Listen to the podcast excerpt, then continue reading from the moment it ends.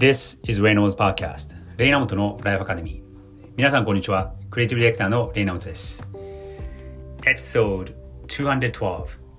このポッドキャストではニューヨークに住む僕が毎日5分ほどライフ、キャリア、クリエイティビティの軸でこれからの世界の中での日本人の未来を考えていきます。先日ニュースを少し見ていて僕の場合そのニュースの集め方っていうのはそんなにこう毎日テレビでニュースを見るっていうタイプではなくて実はそのポドキャストのニュース番組をいくつかフォローしていてその5分とか10分以内でニュースをこう解説してくれるポドキャストをいくつか英語と日本語で聞いていたりとかあとインスタでもニューヨーク・タイムズだったりとかワシントン・ポストのようなそういう結構メジャーなどっちかというと僕はその英語のあのニュースを見てるんですがそこから情報を得たりとかあと社内の Slack 上で、えニュースがこう共有されるのでそういう情報を見てみたりとかっていうことでもう完全にそのニュースの集め方が、まあ、ある意味良くも悪くも偏ってはあります。なので僕が見てるニュースがその世界ですごく話題になってるとか日本で話題になってることではないんですがちょっと数日前流れていたニュースで気になったのがですねメタ社元フェイスブック現メタ社の売り上げが下がったっていうニュースが流れていました。これってまあ普通の企業だったらそんなに特別なニュースではないかもしれないんですがもう何年間も続けてこの売り上げがずっと伸び続けているメタ社の売り上げが少し下がったっていうのは何かちょっと意味しているのかなと思います。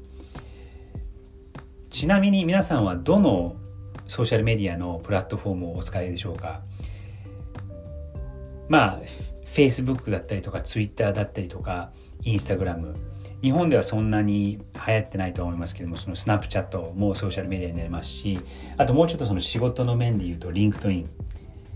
だったりとかそしてここ数年ですごい伸びている爆発的に伸びている TikTok こういうのがいろいろありますよね。でそんな中じゃあどどのソーシャルメディアを使うのが特に個人ブランディングセルフブランディングに一番効果的なのかっ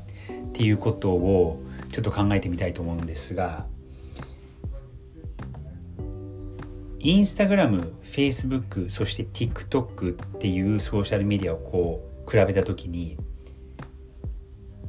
実はインスタグラムは1週間に使われている平均の時間がまだ8時間ぐらいだそうです。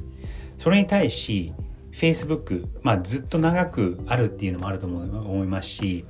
えー、年齢層が少し高い人たちの間ではまだ使われているので実はそれがインスタよりも2倍の16時間平均16時間使われている。でそこで数年前に突如として現れた TikTok もともとはこれ Musically っていう中国のアプリで口パクのカラオケでこう口パクで歌うっていうのが流行ってそのある音楽に対して、えー、口パクで、えー、動画を撮るっていうプラットフォームが最初ミュージカルっていうのがあったんですがそれが後ほどこう進化して TikTok になったわけです。特にそのコロナのここ2年間半ぐらいで爆発的に伸びていて実はですねその使われてる平均時間っていうのが29時間インスタが8時間に対して TikTok が29時間だそうなんですね。なのでもう圧倒的に爆発的に伸びて伸びていてまあこれからの未来はショートムービー短い短編動画がもう主流になってきています。なのでその Facebook もユーザーがこう徐々に離れていったりとか、えー、減っていったそして売り上げがこう下がっていったっていう状況になっているのではないかなと思います。メタの場合は Facebook からメタに名前を変えてメタバースに今すごく注入をして今注力をしていますがあとメタ社が、持っているフェ、えー、インスタグラムもプラットフォームのそのデザインをもっと動画メインで閲覧してもらうっていうふうに移行するっていうことを数日発表していましたじゃあ皆さんがえ TikTok を使うべきなのかっていうと実はそうでもなくて最終的にはやっぱりその自分に合ったメディアっていうのを見つけるのが大事なんじゃないかなと思います。例えば、イーロン・マスクはツイッターの使い方がすごくうまくて、